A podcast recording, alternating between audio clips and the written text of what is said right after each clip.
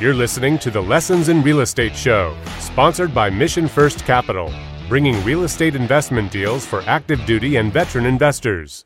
Your host, Anthony Pinto, searched land, air, and sea to find military investors just like you investing in multifamily and commercial real estate, both active duty and veterans. Hear their stories, learn their lessons, and be inspired by the obstacles they have overcome on their path to financial freedom. Whether you are overseas or stationed at home, if you want to get started as a military real estate investor, this is the show for you. And now your host, Anthony Pinto.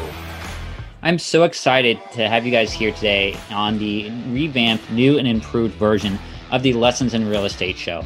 I wanted to refocus on my mission here in life uh, with this podcast, and that is to help teach and inspire one million military members and veterans to achieve financial freedom through real estate.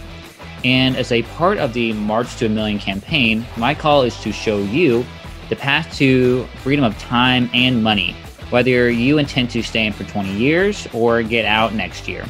And so listen to the stories of fellow military members and investors just like you, struggling, overcoming, and achieving success in multifamily real estate, and even some of them doing it while active duty, and really dig into their lessons learned as well as their failures on their path to success. Uh, but you came here for the show, so let's get to it.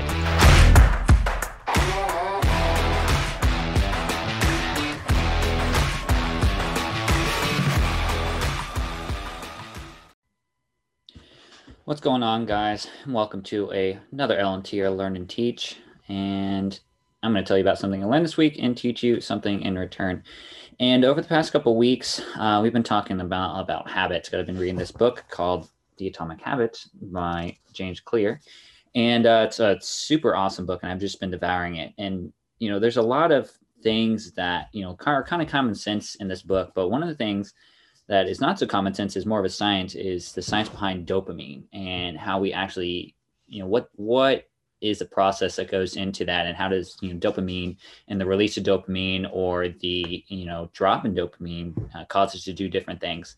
And, um, you know, it's kind of a couple of interesting things that came from that. And there was a study that was done uh, where some scientists put electrodes into uh, rats' brains and basically stopped, were able to stop the release of dopamine, like any dopamine at all. And it was interesting that the rats were like literally motivated to do nothing, like even lost the will to live. They didn't drink, they didn't eat, you know, they didn't have sex, they didn't uh, really do anything. And they eventually d- died from that lack of dopamine. And it's really interesting because we think about dopamine as, uh, you know, in terms of the good things that it can do, having that dopamine spike. Yeah, like a lot of motivation, a lot of drive, a lot of, um, you know, um, affirmative action to to get you to a goal, and the reward from that dopamine, you know, spike. Uh, runner's high is a great example of, of something like that.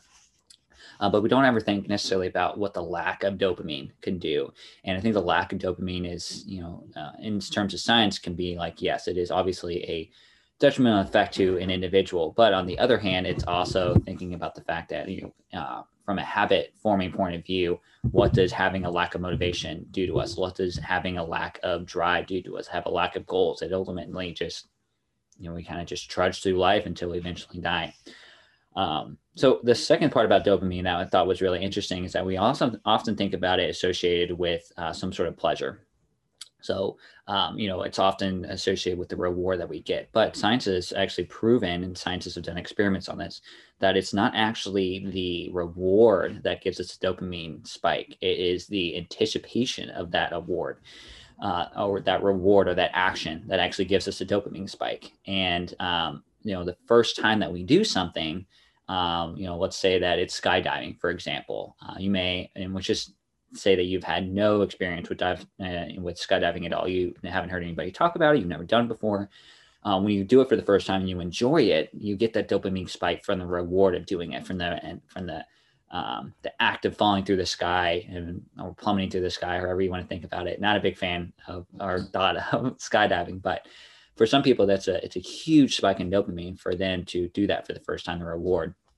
And then from then on, it's the thought of thinking about going to skydive or the anticipation right before they're about to jump out, out of the uh, the plane that actually causes that dopamine spike, and it's not actually the reward itself, um, or not. It is not as large of a dopamine spike as the reward itself. And I thought that was just really interesting that it's actually the anticipation of the particular uh, reward that gets us uh, that dopamine spike or gets us motivated rather than the reward itself, you know, and, and I think it's that desire that really drives our motivation, the desire that really drives uh, home uh, our habits.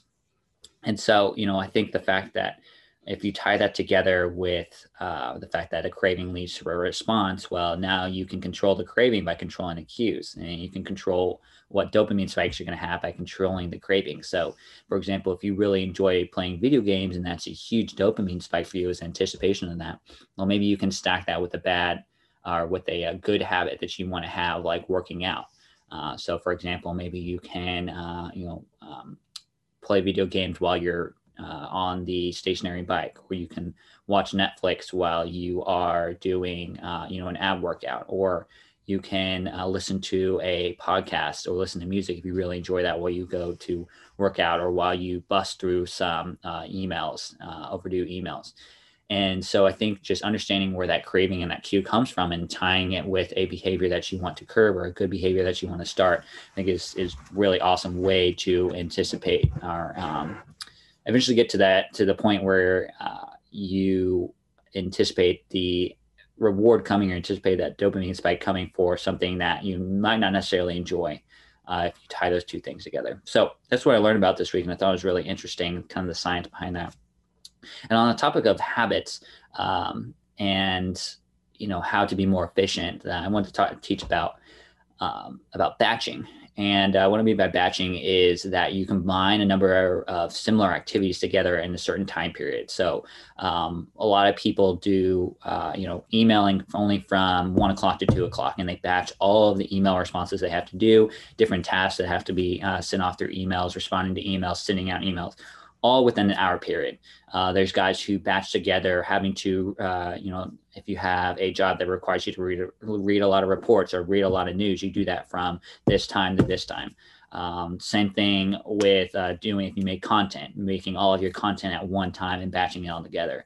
And I think that's uh, it's a proven productivity technique that um, increases your focus on a particular topic. It gets you in the mindset, gets you in the mood, and gets you motivated to continue uh, you know, producing good content, but can, to continue uh, being focused on um, on uh, responding to emails instead of responding to an email here and then going to run to a meeting and then having to come back and respond to another email. And, you know, it's it's, uh, it's a proven fact that trying to constantly switch your attention um, ultimately lowers your total productivity. You know, we often talk about how uh, multitasking is a great way to get things done. Well, multitasking is also a great way to not get a lot of things done, because our mind is not created to focus on multiple things at once.